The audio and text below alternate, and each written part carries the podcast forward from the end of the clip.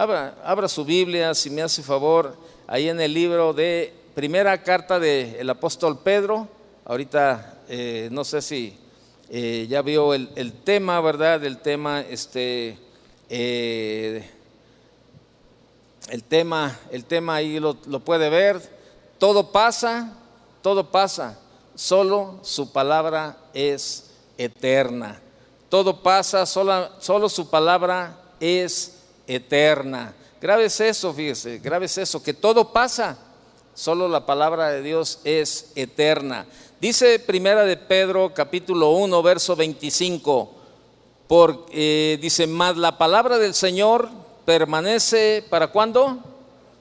Para siempre, para siempre. Y esta es la palabra que por el Evangelio os ha sido anunciada.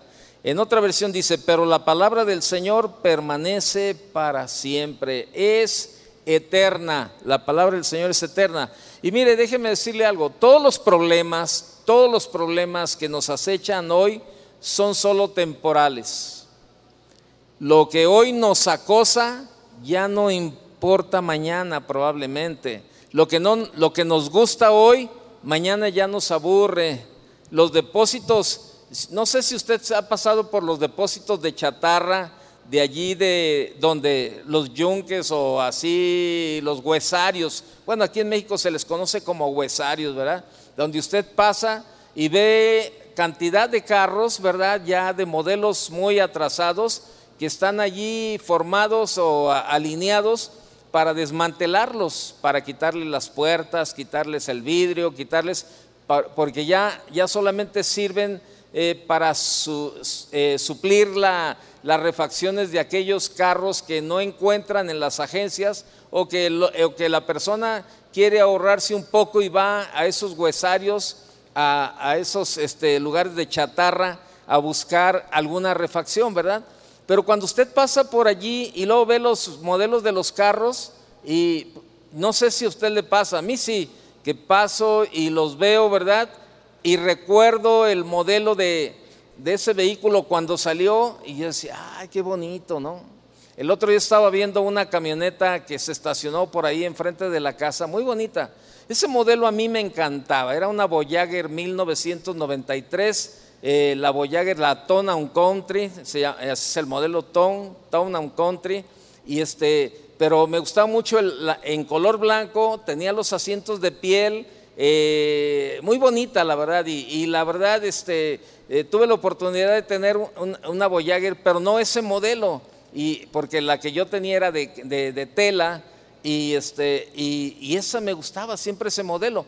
Y hace, hace que como un mes más o menos se estacionó una frente, frente a la casa, ¿verdad? De allí. Y entonces yo estaba afuera y, y me quedé viendo, me, quedó viendo, me quedé viendo la camioneta y, pues ya toda deteriorada, ¿verdad? Toda despintada por el sol, se le caían, este, golpeada este, los rines ya se veían muy golpeados también y todo eso. Entonces, y recordé cuando las veía yo en el patio de la agencia, cuando salían nuevas, ¿verdad? Se veían preciosas las camionetas y, y pasaba uno y decía, ay, qué camioneta tan padre, que híjole, con ganas de tener una y todo eso. Pero sin embargo la veo ahora y digo, mira, todo pasa, todo pasa. Lo que ayer nos preocupaba, pronto deja de ser un problema. Pronto deja de ser un problema, de verdad. Este, eh, la Biblia nos dice que Dios es una ayuda muy presente en tiempos de necesidad. Tus problemas son temporales, Dios es eterno. Tus problemas son temporales, Dios es eterno. Grábatelo bien. Tus problemas son temporales. Dios es eterno. Todo lo que ves, todo lo que vemos en este mundo es temporal y transitorio. Repito, tu carro, tu auto, eh, que está muy bonito, está preciosa la camioneta, a lo mejor traes una camioneta eh, último modelo, de esas camionetas eléctricas, a lo mejor traes un Tesla, ¿verdad? Que está precioso y todo el mundo te lo admira y todo eso. Pero al pasar del tiempo, pierde pierde ese brillo, pierde eh, esa atracción, porque todo es temporal. tu enfermedad es temporal, tu tristeza también es temporal. Lo que no ves ahora, Dios, Jesús, el cielo, eso durará para siempre. Aquí la pregunta es, ¿dónde está tu enfoque? ¿En cosas que son temporales y transitorias o en lo inmortal que durará para siempre? Dice 2 de Corintios 4:17, si lo busca conmigo, por favor, 2 de Corintios 4:17. Segunda de Corintios capítulo 4 verso 17. Dice, porque esta porque esta leve tribulación momentánea produce en nosotros un cada vez más excelente y eterno peso de gloria, no mirando nosotros las cosas que se ven, sino las que no se ven. Pues las cosas que se ven son temporales, pero las que no se ven son eternas. Eso dice la palabra. Y y debemos elegir, en esta vida debemos elegir no vivir más por los sentimientos, sino por la fe, por la fe en Jesucristo. Surgirán problemas, tal vez justo después, ¿verdad? Este, eh, de este tiempo vengan más problemas a tu vida, pero no se te olvide que Dios está contigo en cualquier problema al que tú te enfrentes. No huyes de él, no huyas de él. Dios está contigo. Dios permitió que que, el enemigo fabricara ciertas armas, ¿verdad? Pero no permitirá que ninguna prospere. Dios prometió no dejarnos nunca, así es de que esto es lo que nos anima y esto es lo que nos conforta cuando vamos a la palabra y nos dice que todo pasa, menos su palabra, su palabra permanece para siempre y ahí es donde, donde debemos de confiar y, debemos descansar. Y yo quiero enfocar este tema todo pasa refiriéndome eh, específicamente a los problemas, porque eso es lo que más nos agobia, lo que más nos angustia. Eh, mis problemas, tus problemas son temporales, pero Dios es eterno, así es de que grábate bien esa parte. Son, son, este, son temporables, pero todo pasa. Cuando hacemos un breve repaso de nuestra vida, nos damos cuenta lo mucho que han cambiado las cosas. En estos, por ejemplo, estos últimos dos años, han cambiado mucho las cosas y, a veces ni cuenta nos hemos dado. Y eso a veces da un poco así como que de, ay, jole, como que de, te, mueve el tapete, como decimos acá en México, ¿no? Porque nada dura para siempre, ni siquiera los problemas, de verdad, ni siquiera los problemas. La vida puede cambiar demasiado en un lapso de tiempo muy corto. Puede, mire, pueden cambiar los amigos.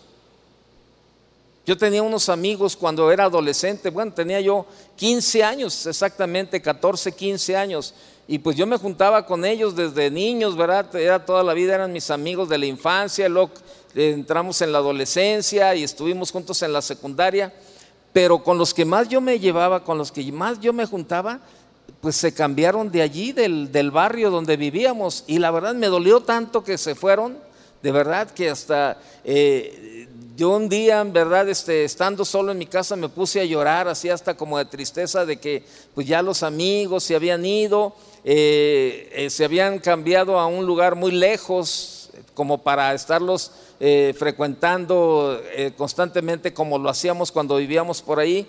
Y, y bueno, en el momento este, fue, fue doloroso, fue triste, fue, fue una situación así como que incómoda, ¿verdad? Pero pasó, pasó y ahora solamente el recuerdo está ahí que dice, ay, mira, qué, qué, qué, qué, qué, lo, qué, qué lo que eras de, de, que ahí, que hasta llorabas y extrañabas a los amigos cuando, cuando hay cantidad de, de amigos a tu alrededor. O sea, todo pasa. Nada dura para siempre. Le digo, pueden cambiar los amigos, puedes cambiar de trabajo. A lo mejor tú estás muy contento en el trabajo donde estás y de un de repente, ¿verdad? Este, te llega una mejor oportunidad y te cambias de trabajo y dices, ay, pero pues es que ya estaba fulanito, es que ya estaba fulanita, no es que allá mi escritorio era más bonito, y, pero cambias de trabajo, pero pasa el tiempo y te adaptas. Cambia la salud y todo lo que puedas imaginar. La experiencia del cambio te puede estar esperando a la vuelta de la esquina. A la vuelta de la esquina puede estar ahí un cambio. Nada dura para siempre. Dependiendo del momento que estamos viviendo, este pensamiento puede ser confortable o confuso. Cuando te dicen, nada dura para siempre. Si estás viviendo un tiempo de alegría, un tiempo de, un tiempo de, gozo, un tiempo de, un tiempo, como dicen los chavos, un tiempo muy padre, ¿verdad? Este, bonito, estás, pues cuando te dicen nada dura para siempre, pues a lo mejor eso te, te, molesta, te molesta porque dices, ay, ¿por qué me dicen eso? Si ahorita estoy viviendo un tiempo bien, bien padre, me la estoy pasando muy bien.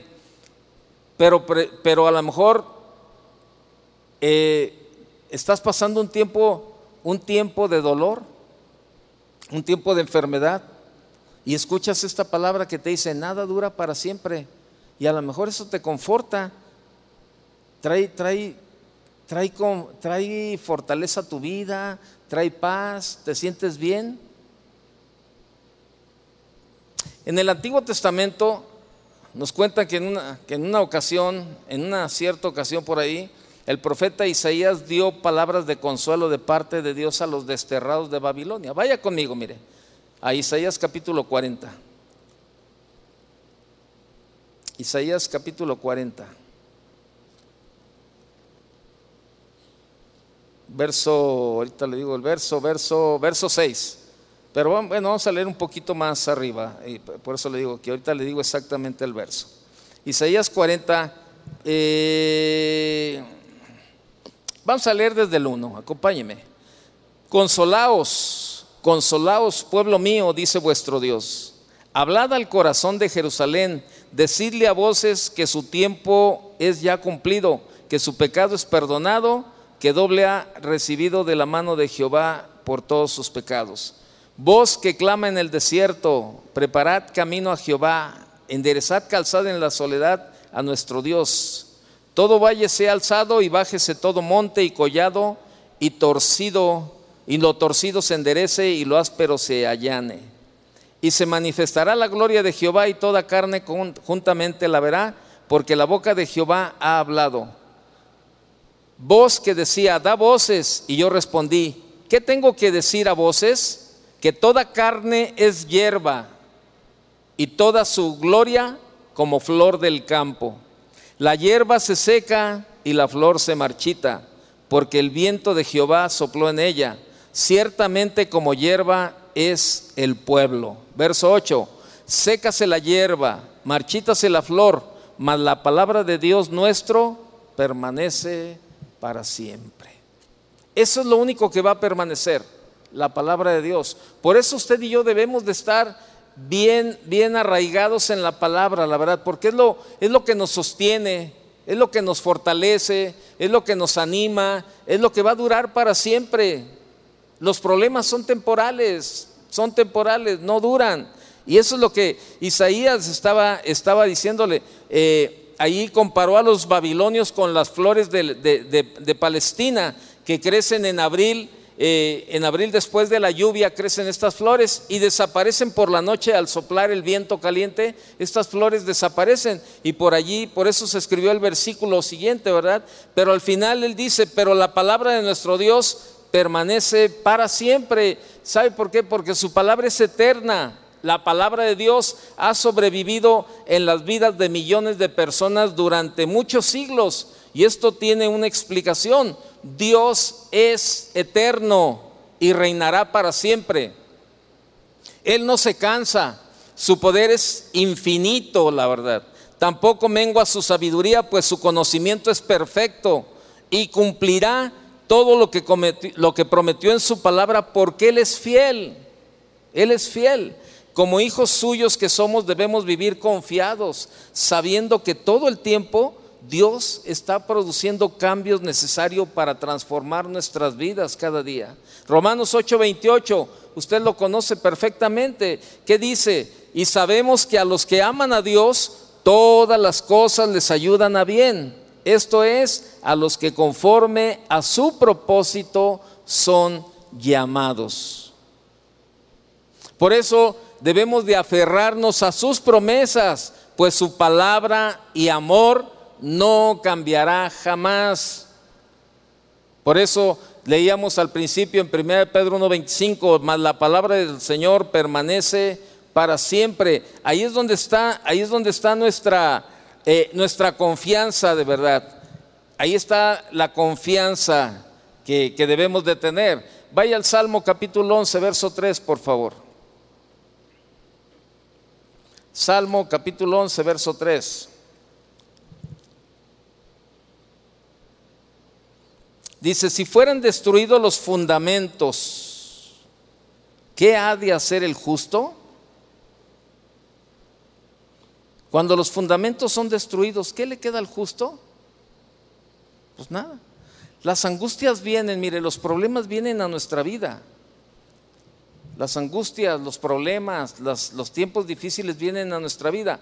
Algunos, algunos problemas, algunas angustias pudimos haberlas evitado tomando mejores decisiones, otras no, son inevitables.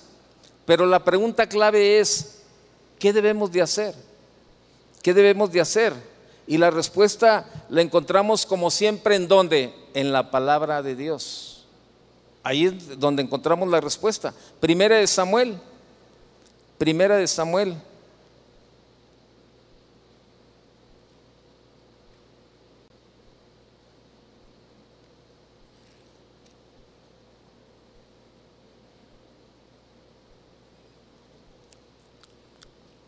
Primero Samuel capítulo 17, perdón. Dice verso 26. Entonces habló David a los que estaban junto a él, diciendo, ¿qué harán al hombre que venciera a este filisteo y quitare el oprobio de Israel? Porque, ¿quién es este filisteo incircunciso para que provoque a los, a los escuadrones del Dios viviente? Fíjese, ¿Qué sucede? Que muchas veces sobredimensionamos nuestros problemas, o sea, los vemos de tal manera que vemos el problema tan grande que vemos a un Dios chiquito. O sea, el tamaño de tu problema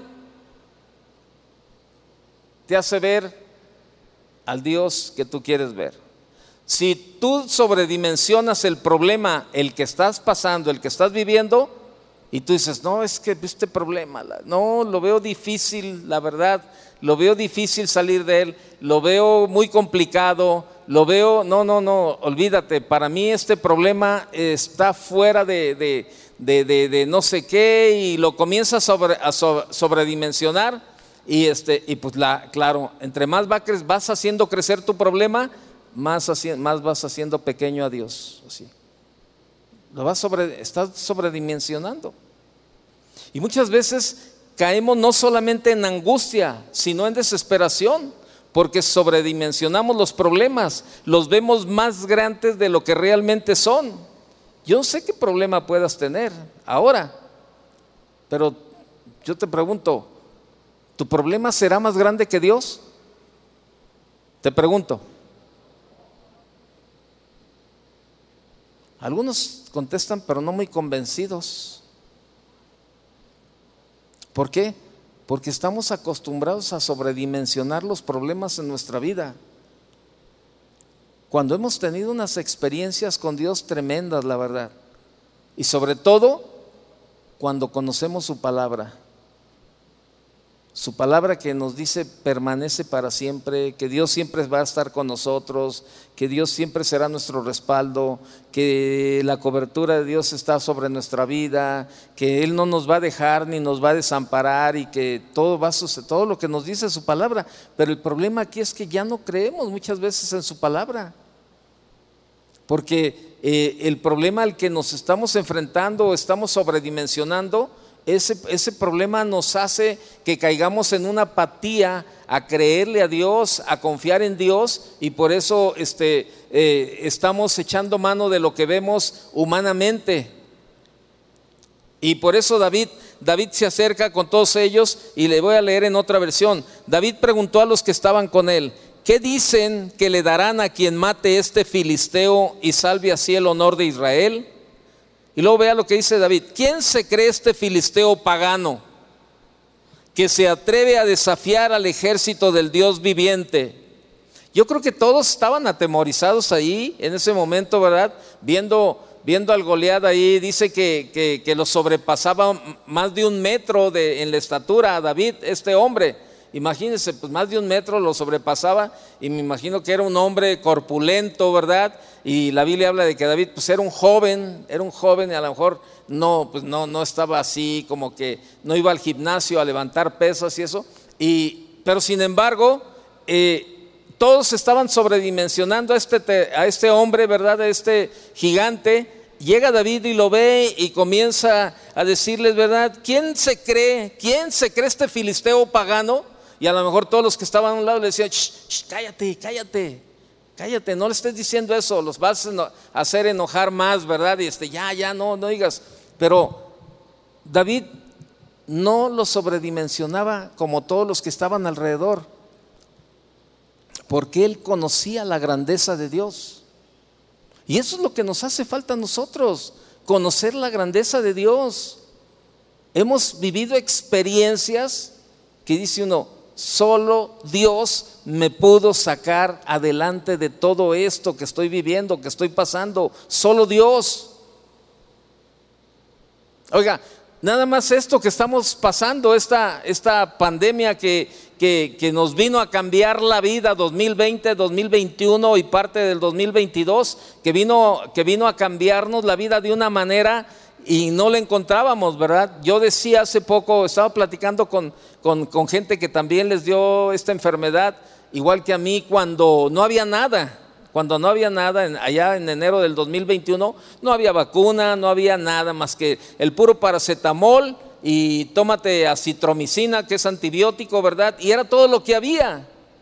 Entonces, mucha gente vivía en angustia, vivía en un problema, ¿verdad? Yo, yo pasé esa etapa, ¿verdad? De que no había nada y te angustias, quieras o no humanamente te angustias, ¿verdad? Porque yo lo llegué a decir, ¿no? Mi esposa me dice, cuando saliste del laboratorio y te dieron el resultado que saliste positivo, si te hubieras visto la cara que tenías, era una cara estaba desencajado. Dice, te venías, venías así como una cara desencajada, dice, y a ti te da, dice, cuando te pones nervioso te da por reírte. Le digo, pues toda la vida estoy nervioso, siempre me ando riendo, ¿no? Yo creo. Y, este, y me dice, no, le digo, es que fíjate, cuando a mí me entregaron el resultado, este, que me lo entregan en un sobre cerrado, el resultado, ¿verdad? Lo abro y luego decía ahí positivo. ¿Sabe? Yo en ese momento me sentí desahuciado estaba sobredimensionando el problema, estaba sobredimensionando la enfermedad. En ese momento, cuando yo lo veo, ¿verdad? Estaba sobredimensionando. Yo decía, pues me está, está fuerte. Me sentí así. Hemos visto todo lo que hemos vivido, todo lo que hemos pasado, ¿verdad? Este, que llegaron las vacunas, que algunos son antivacunas y que todo ese tipo de cosas y, o sea, todo eso que pasó. Pero no podemos dejar, no podemos dejar de ver la mano de Dios en todo lo que sucedió. Dios tenía un plan, Dios tenía un propósito con todo esto que pasó, de verdad. Llamarnos, hacer, este, llamarnos la atención, mandarnos como una advertencia, ¿verdad? Que Dios a la hora que Él quiere, ¿verdad? Hace lo que quiere y, y ni las manos metemos. O sea, así es sencillo. Yo lo vi como una advertencia de parte de Dios. Hace unos días hablamos eh, con un pastor, ¿verdad? Que eh, eh, otro, otro pastor estaba platicando con nosotros y estábamos hablando de un pastor que le dio también la enfermedad y sí fue a parar al hospital y, sí le pusieron oxígeno y todo ese tipo de cosas. Y hablábamos de él y decíamos, fíjate que ah, hubo un cambio en su vida después de la enfermedad.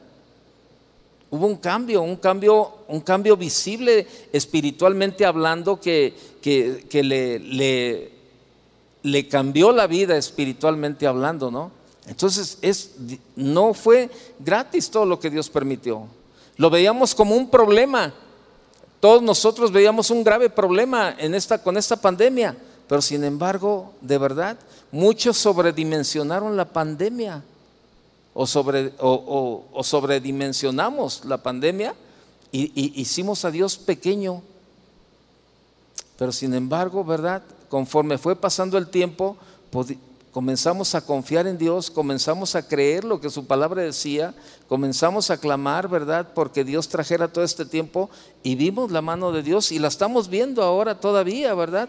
Por ahí anda ahorita circulando otro virus, ¿verdad? Que es, un poco agresivo contra las, contra las vías respiratorias. De hecho, ya en algunas escuelas ya regresaron al cubrebocas precisamente para evitar eso. Y es normal porque son enfermedades estacionales, ¿verdad? Que, que vienen los cambios de temperatura y afectan el, sistema, el sistema respiratorio.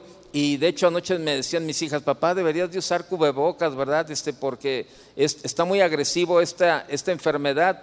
Una de ellas trabaja en la escuela y, y, me decía, nosotros toda la escuela, los alumnos y los maestros, usamos cubrebocas ya, porque está fuerte esta, esta, esta enfermedad, este nuevo virus que hay sobre sobre la, garganta y las vías respiratorias.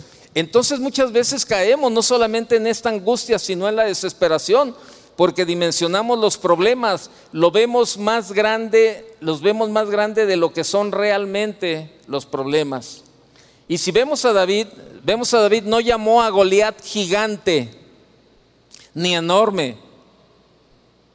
Él vio a Goliat como un enemigo que podía ser vencido. Él no dijo, ah, caray, este gigante, ¿qué onda? ¿De dónde salió? Él lo vio y es, ¿quién se cree este filisteo pagano? O sea, lo minimizó. ¿Quién se cree este? ¿Quién se cree este? Dice el verso 26. Dice, ¿quién se cree este filisteo pagano que se atreve a desafiar al ejército del Dios viviente? Pues así usted y yo, ¿qué se cree este problema? que me va a quitar mi confianza en Dios? ¿Cómo podemos nosotros hacer eso?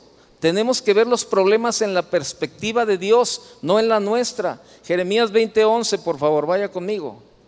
Jeremías 20:11.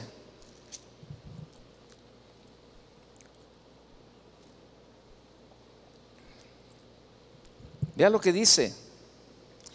Mas Jehová está conmigo como poderoso gigante. Por tanto, los que me persiguen tropezarán y no prevalecerán. Serán avergonzados en gran manera porque no prosperarán. Tendrán perpetua confusión que jamás será olvidada. Eso dice su palabra. ¿Cuántos creen su palabra? ¿Sí la cree? En otra versión dice, pero el Señor está conmigo como un guerrero poderoso. Por eso los que me persiguen caerán y no podrán prevalecer. Fracasarán y quedarán avergonzados. Eterna será su deshonra. Jamás será olvidada. Esta es palabra de Dios. ¿Cómo ve? Dele un aplauso al Señor por su palabra. Gracias, Señor. Gracias, Señor. Seguramente, créamelo, seguramente nuestros problemas para nosotros son muy grandes, pero ¿qué tan grandes son en realidad si los comparamos con nuestro Dios? ¿Cuántos de aquí tienen problemas? Levante la mano. No le dé vergüenza, todos pasamos por eso. ¿Cuántos tienen problemas? Yo creo que todos, ¿no? Mire, la mayoría, todos tenemos problemas. Así es sencillo. Pero ¿qué tan grandes son en realidad tu problema si lo comparas con Dios? ¿Qué tan grande? ¿Sabe? Déjeme decirle algo. Saber, saber dimensionar el verdadero tamaño de nuestros problemas ya es parte de la solución. El saber dimensionar el verdadero tamaño de nuestros problemas ya es parte de la solución. Porque usted voltea a ver el problema y dice, sí, es cierto, tengo un problema, pero no está por encima de Dios, ni es más grande que Dios. Yo sé que Dios me va a dar la salida, Dios me va a dar la sabiduría para resolverlo, yo solamente voy a obedecer y voy a esperar en Él. El problema no es más grande que mi Dios. Ya el dimensionarlo, ya el, verlo, el, observarlo y, conocer su dimensión ya es parte de la solución. No hay problema, por grande que puede parecer para nosotros, repito, no hay problema, por grande que puede parecer para nosotros, que sea más grande o más poderoso que nuestro Dios. Pero tiene que creerlo. Tiene que creerlo. Salmo 107, por favor. Salmo 107, verso 15.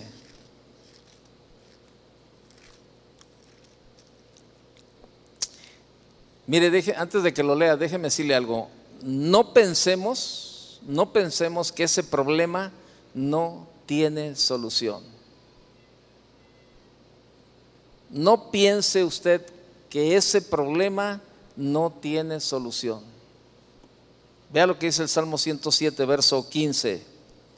Alaben la misericordia de Jehová y sus maravillas para con los hijos de los hombres, porque quebran, dice, porque quebrantó las puertas de bronce y desmenuzó los cerrojos de hierro.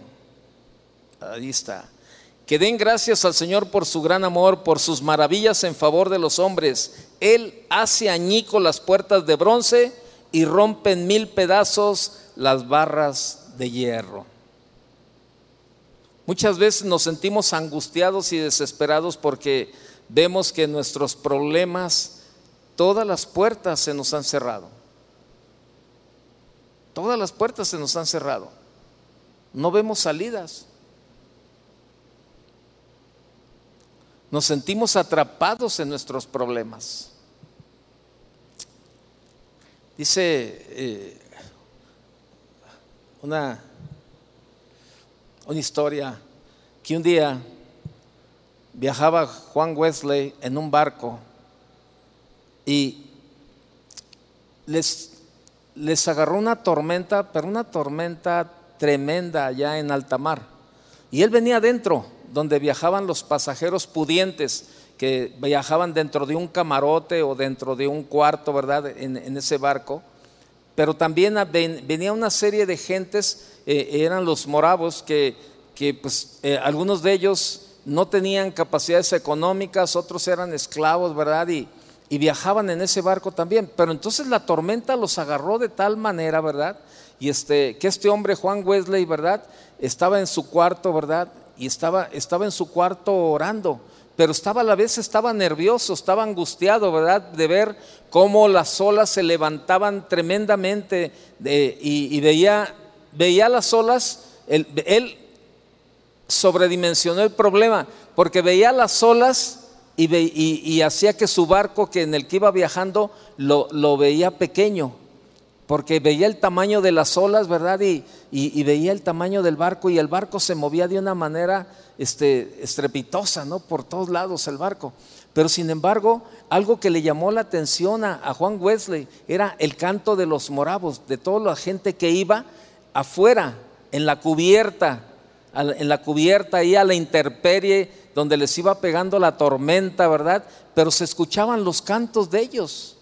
Escuchaba los cantos, ¿verdad? Y esto, esto lo, tenía, lo tenía desconcertado, ¿verdad? Pues, porque él decía, ¿cómo es posible? ¿Cómo es posible que estos pobres infelices van a la intemperie, verdad? Con toda la inclemencia de la tormenta y del tiempo, van, este, van sufriendo todo, verdad? De una manera y todavía, todavía tienen esa capacidad de ir cantando y este, dice que lo que iban cantando eran himnos. Y entonces dice, todavía tienen la capacidad de ir cantando. Dice, y yo que voy acá en un, en un, este, en un camarote, ¿verdad?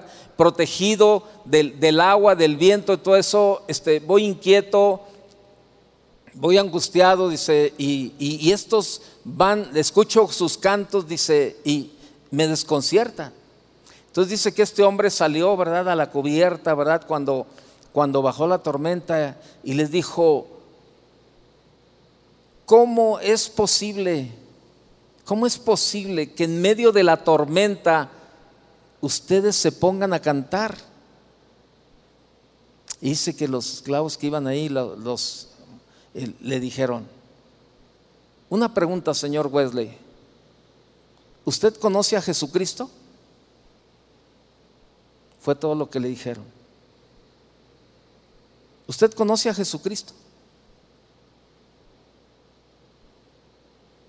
Y con eso le dijeron todo. Aquí la pregunta, ¿tú conoces a Jesús?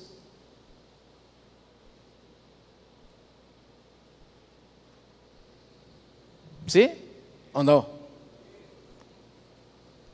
Yo creo que todos decimos que lo conocemos, pero sin embargo, las angustias, las preocupaciones están en nuestra vida constantemente. Juan capítulo 16, verso 33, vaya conmigo.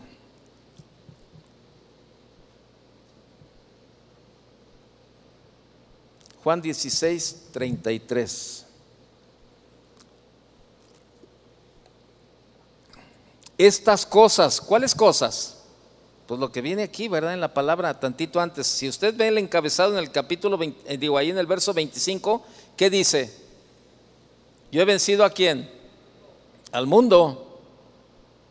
Dice, y dice, estas cosas les he hablado para que en mí tengáis que,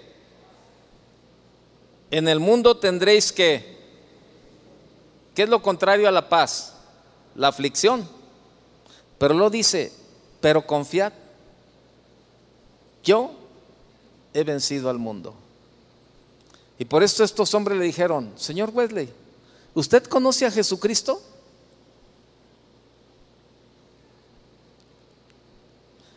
Pero yo entiendo que ellos no se referían como cuando usted dice, haga de cuenta, ¿tú conoces la luna? Pues, bueno, sí, sí. Bueno, has oído hablar de la luna y la has visto en fotografías, pero ¿has estado en la luna? No, bueno, pues no. Entonces tú conoces lo que has oído, lo, que has visto en las fotografías, hasta ahí pero no conoces la luna realmente, porque nunca la has pisado, nunca has estado allí. Pues no, la verdad no. Y, sabe, muchos cristianos así conocen a Jesús, de oídas, nada más. Lo que leemos de la Biblia, lo que desde niño aprendimos, ¿verdad? Que te acuestes temprano el 24 de diciembre porque va a venir el niñito, niñito Dios. Y, y, y toda la vida va así pero no hay un conocimiento personal. No hay una relación personal. Y eso, eso nos lleva, cuando no hay una, una relación, cuando no hay una, eh, eh, un conocimiento personal, pues ahora sí tenemos razón en angustiarnos, tenemos razón en preocuparnos, tenemos razón en afligirnos, porque no no tenemos esa confianza para creerle lo que Él nos dice en su palabra. Estas cosas os he hablado para que en mí tengáis paz. En el mundo tendréis aflicción, pero confiad, yo he vencido al mundo. Muchas veces nos sentimos así angustiados y desesperados porque vemos que nuestros problemas Todas las puertas se nos han cerrado, no vemos salidas, nos sentimos atrapados en nuestros problemas. Si te sientes que todas las puertas se han cerrado, el Señor te recuerda hoy que hay una puerta que siempre se abrirá para nosotros. Y esa, es, esa puerta es la misericordia de Dios. Mateo capítulo 7, verso 8. Mateo 7, 8.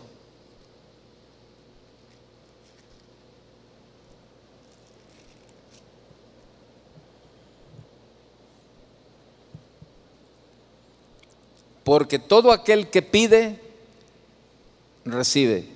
Y el que busca, halla. Y al que llama, se le abrirá. Es la puerta de la misericordia de Dios. Nunca tenemos que pensar que no hay ninguna salida para nuestro problema. Porque aunque no haya, nuestro Dios tiene poder para abrir camino Nuestro Dios tiene poder para abrir camino para nosotros donde lo hay, donde no hay. Para hacer maravillas donde parece que todo está perdido. Y aún en nuestro desierto Él nos sorprenderá. No tenemos que limitar a Dios pensando que solo hay una forma de resolver nuestro problema. ¿Qué pasó con el pueblo de Israel? Cuando llegaron a ese lugar y, y no quedaba otra opción más que el mar y el faraón detrás de ellos. Y sin embargo, Dios abrió un camino en medio del mar. Y por allí pasaron, por allí pasaron. Dicen los estudios actuales, han hecho estudios y han hecho este, investigaciones acerca de esa parte del mar y han encontrado, dicen que las ruedas del, carro de Faraón eran de oro, forradas este, en la parte donde rodaba por madera, pero todo lo que era la parte del centro, ¿verdad? De este, los, los, los rayos o los tubos que llevaban todas las, las ruedas del carro de Faraón eran de puro oro. Dice que las investigaciones y los estudios, este, dice que es, eh, eh, tiene, tiene, es una, son unas partes muy profundas y han hecho estas investigaciones y han encontrado este, eh, cosas como esa, ¿verdad? Que alguna rueda de, del carro de Faraón, han encontrado esqueletos de animales, de personas, de todo. O sea, pero sin embargo muchos no creen a un cristiano, ¿no creen? Ay, sí, ¿a poco, a poco, a poco tú crees eso? Que Dios abrió el mar. ¿A poco? Ay, eso se, oye como bien fantástico, ¿no? Está bien para la película de los diez mandamientos, está, está padre ahí que se ve el efecto, el efecto de, eso, pero yo, bueno, yo me, me, resisto, me resisto a creerlo, ¿no? Que, que, que, que haya pasado eso. Bueno, ahora ya entiendes el por qué. Isaías 41, 18. Isaías 41, 18.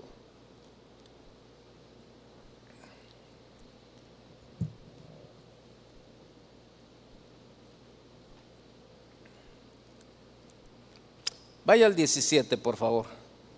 Los afligidos y menesterosos buscan las aguas y no las hay Seca está de sed su lengua. Yo, Jehová, los oiré. Yo, el Dios de Israel, no los desampararé. En las alturas abriré ríos y fuentes en medio de los valles. Abriré en el desierto estanque de agua y manantiales de agua en la tierra seca. Yo le pregunto, ¿usted cree que Dios lo puede hacer?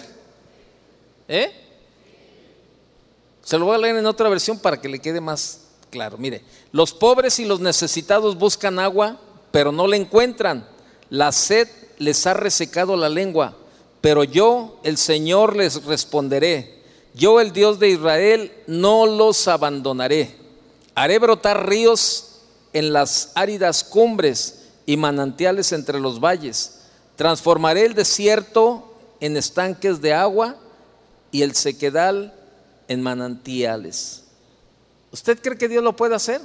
Que pueda, que pueda este, transformar el desierto en estanques de agua.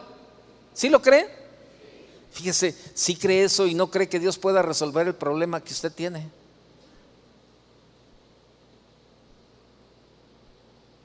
¿Qué, qué, qué cosas, no? Creemos que Dios puede eh, hacer un estanque en el desierto y no creemos que Dios pueda cambiar a mi esposa o a mi esposo. Y no creemos que Dios pueda este, cambiar la vida de nuestros hijos o que Dios los pueda llevar a sus caminos.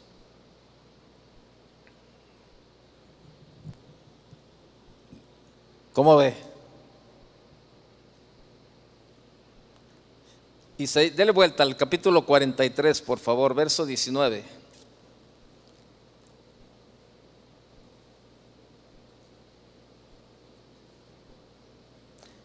He aquí yo, dice, he aquí que yo hago cosa nueva, pronto saldrá a la luz, ¿no la conoceréis? Otra vez abriré camino en el desierto y ríos en la soledad.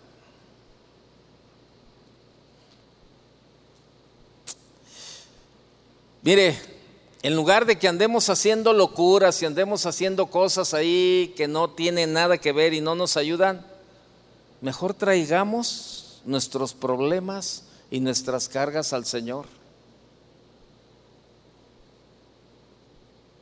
Venid a mí todos los que están trabajados y cargados, dice Mateo 11, 28, ¿verdad? ¿Se acuerda? Allí Mateo 11, 28.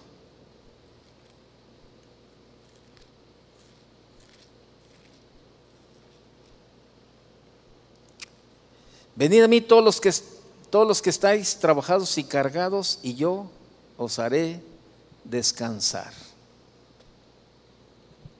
Muchas veces en medio de nuestros problemas en los cuales nos sentimos desesperados y angustiados, somos tentados a veces por el enemigo a hacer locuras que son peores que nuestros problemas, a tomar decisiones equivocadas, ¿verdad? Está como aquel hombre, ¿verdad? Que hace, no hace mucho, tuve la oportunidad de platicar con una persona que él no viene, no viene, a, la, no viene a la iglesia, sino que su familia sí viene. Pero pues, lo vieron tan desesperado, ¿verdad? Tan desesperado que, este, que pues, le, vieron, lo vieron mal. Y dijeron, no, ¿sabes qué? Yo no lo veo bien, la verdad. Este puede, está tan metido en los problemas que, este, que, no, no, no, no, este, que la verdad hasta un mal pensamiento tengo que, pueda hacer este, este hombre. Entonces la familia lo convenció, ¿verdad?, de que, de que se acercara aquí a platicar con alguno de los pastores. Entonces, como me conoce bien, algunos de su familia me dijeron, oye, Toño, uno de ellos me dijo, fíjate que eh, tengo un hermano que está metido en un montón de problemas, la verdad, y pues él no es cristiano, dice, pero, pero este, pero está dispuesto a venir y, pedir y, escuchar una consejería. ¿Cómo ves? ¿Lo puedes atender? Le dije, sí, claro. Y ya vino esta persona, ¿verdad? Y, entonces ya empezamos a platicar. Y le digo, bueno, ¿cuál es, ¿cuál es el problema que más te agobia o que te está agobiando más, eh, más de todo lo que traes? Me dijo, la verdad, traigo muchos, muchos, muchos problemas.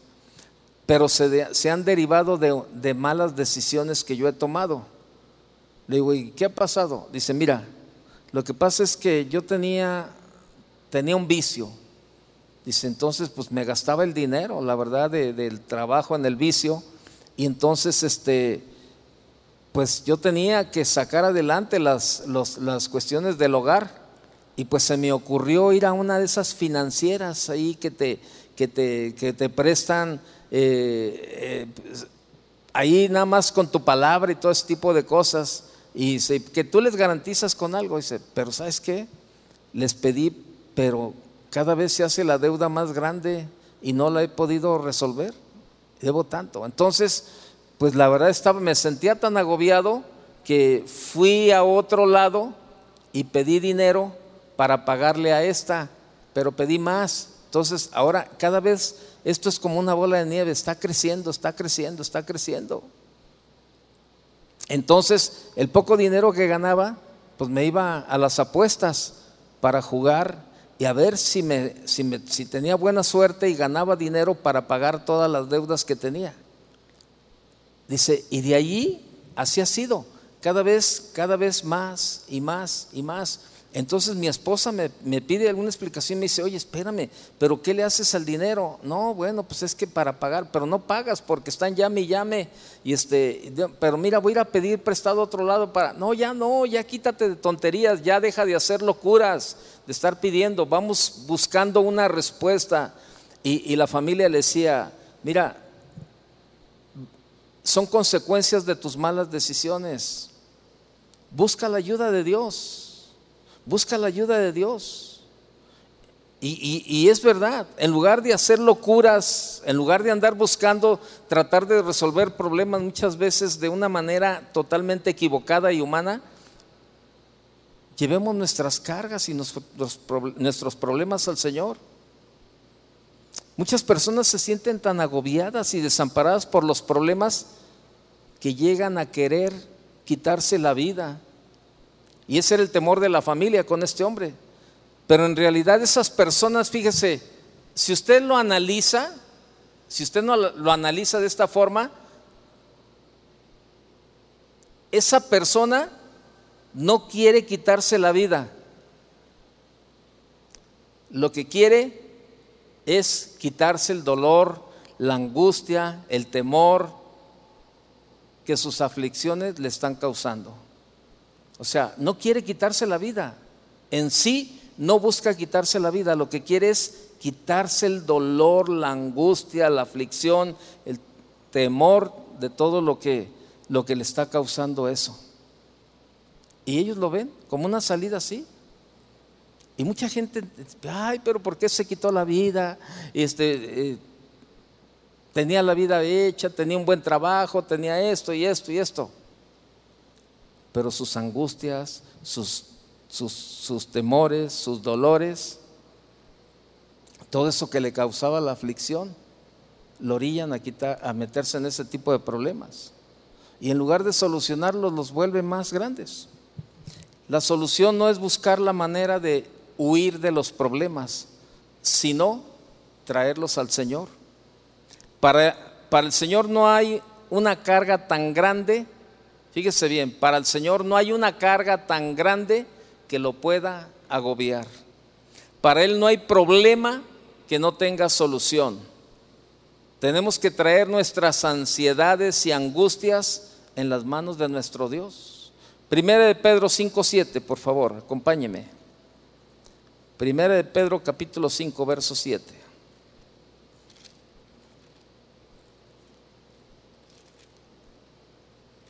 Primera de Pedro capítulo 5, verso 7. Dice, echando toda, ¿cuánto? Toda, echando toda vuestra ansiedad sobre Él, porque Él tiene cuidado de vosotros. por sobre todo, por sobre todo. Una de las partes más importantes es ponernos a cuentas con Dios. Como dice Isaías 1.18, venid y estemos a cuentas.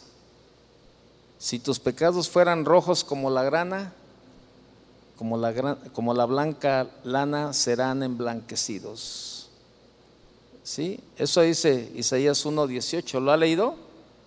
Ahí está. Venid luego, dice Jehová, y estemos a cuenta. Si vuestros pecados fueren como la grana, como la nieve serán emblanquecidos. Si fueren rojos como el carmesí, vendrán a ser como la blanca lana. Si quisiereis y oyereis, comeréis el bien de la tierra. Si no quisiereis y fuereis rebeldes, seréis consumidos espada, porque la boca de Jehová lo ha dicho. Hay un problema. Hay un problema que ninguna persona en el mundo puede resolver. Y es el problema más urgente que usted y yo debemos de resolver. El de nuestra vida eterna. Toda deuda se puede pagar, todo problema se puede resolver, toda enfermedad puede sanar, pero nadie puede salvarse a sí mismo. Necesitamos, estar a cuentas con Dios para ser salvos. Y quizá, quizá Dios ha permitido este tiempo difícil por el que estás pasando o por el que estás angustiado, para que al fin nos entreguemos a Él y le digamos, Señor, perdóname. ¿Por qué no analizas esto? Si tu problema fue derivado de una mala decisión, o es algo que Dios está permitiendo también como una advertencia para hacerte recapacitar y esperar que tú vengas a tener este tiempo con Dios de estar a cuentas. Cierra tus ojos y analiza, analiza qué es lo que, lo que está pasando en tu vida. Y tienes que pensar en eso. No hay problema más grande que Dios.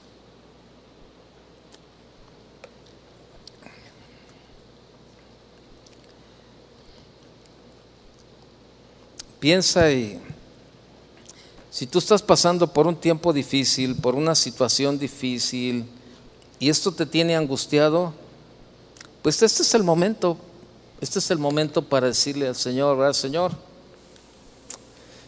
Perdóname por mi mala decisión, o probablemente pues es algo que tú no lo buscaste, pero sin embargo estás ahí. Dale gracias al Señor. Señor, gracias porque yo sé que en medio de todo esto Señor, tú estás formando mi carácter. Si tú estás pasando un problema, ponte de pie, ponte de pie y entrégaselo al Señor en esta noche. Tú dile, Señor, aquí está mi problema. Señor, no, perdóname si he sobredimensionado el problema, Señor, y te he hecho a ti, Señor, pequeño.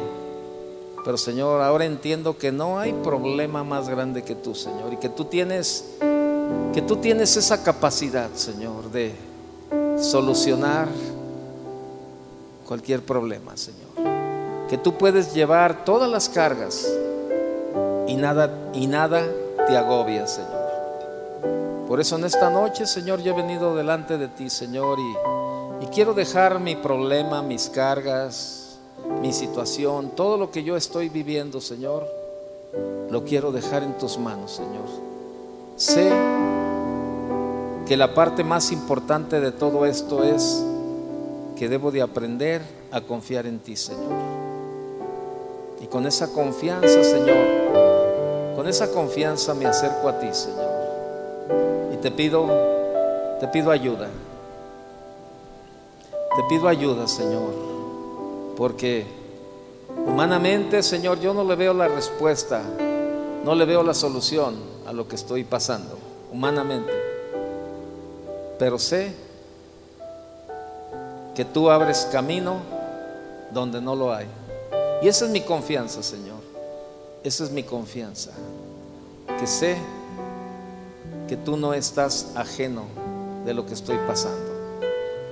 Sigue hablando con el Señor, sigue poniendo, poniéndote a cuentas con Él y, y síguele entregando eso que para ti es imposible. Síguelo, sigue hablando con Él.